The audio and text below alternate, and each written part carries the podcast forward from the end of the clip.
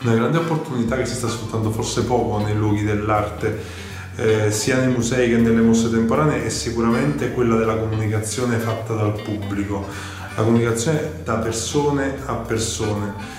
Questa è una cosa ancora molto sottovalutata, ma in realtà eh, se ci pensate una comunicazione a basso costo è sicuramente molto efficace. I visitatori si fidano degli altri visitatori, per cui se io, direttore di un museo, ti vengo a dire vieni a vedere la mia mostra perché è bella, per carità, già un'ottima cosa, anzi ce ne fossero direttori di musei che parlano direttamente al loro pubblico, ma sicuramente è meno efficace se io visitatore vado a dire al mio collega, al mio familiare, al mio amico guarda vai a vedere quella mostra perché è veramente una figata. Quindi che cosa potremmo o dovremmo fare per stimolare il visitatore a fare questo tipo di lavoro per noi? Sicuramente innanzitutto bisognerebbe mettergli a disposizione del materiale, del contenuto, qualcosa che lui si diverta a condividere o che si senta orgoglioso di proporre agli altri. Quindi di base potremmo partire dalla banale autorizzazione a scattare foto alle opere che abbiamo esposte fino ovviamente ad arrivare a meccanismi molto più complessi attraverso i quali riusciamo a mettere a disposizione eh, contenuti digitali o la possibilità di accedere a storie e dati interessanti che uno possa condividere con gli altri.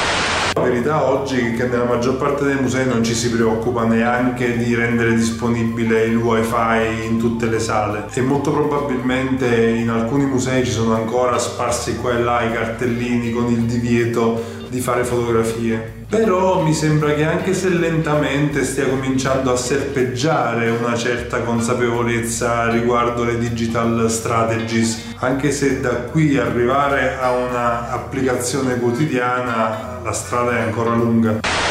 Insomma, credo che ormai siamo abbastanza tutti d'accordo nel sostenere che la rete offre ai musei e agli spazi espositivi una grande opportunità di comunicazione. Non tutti però si convincono del fatto che l'improvvisazione non porta da nessuna parte. La verità è che non si può affidare un lavoro così importante allo stagista di turno eh, incaricato di postare due post su Facebook eh, o di alimentare il cinguettio su Twitter. Ma questo è in realtà quello che accade. Spesso i social sono trattati come fossero lanza ovvero delle notizie sparate lì, magari anche a raffica, ma coinvolgimento zero. Invece la condizione imprescindibile deve essere che si studi una vera e propria web strategy, una strategia di comunicazione web che sia ovviamente in linea con la mission del museo e che riesca in qualche modo ad integrare tutti gli strumenti e i canali che abbiamo a disposizione, dal sito ai canali social.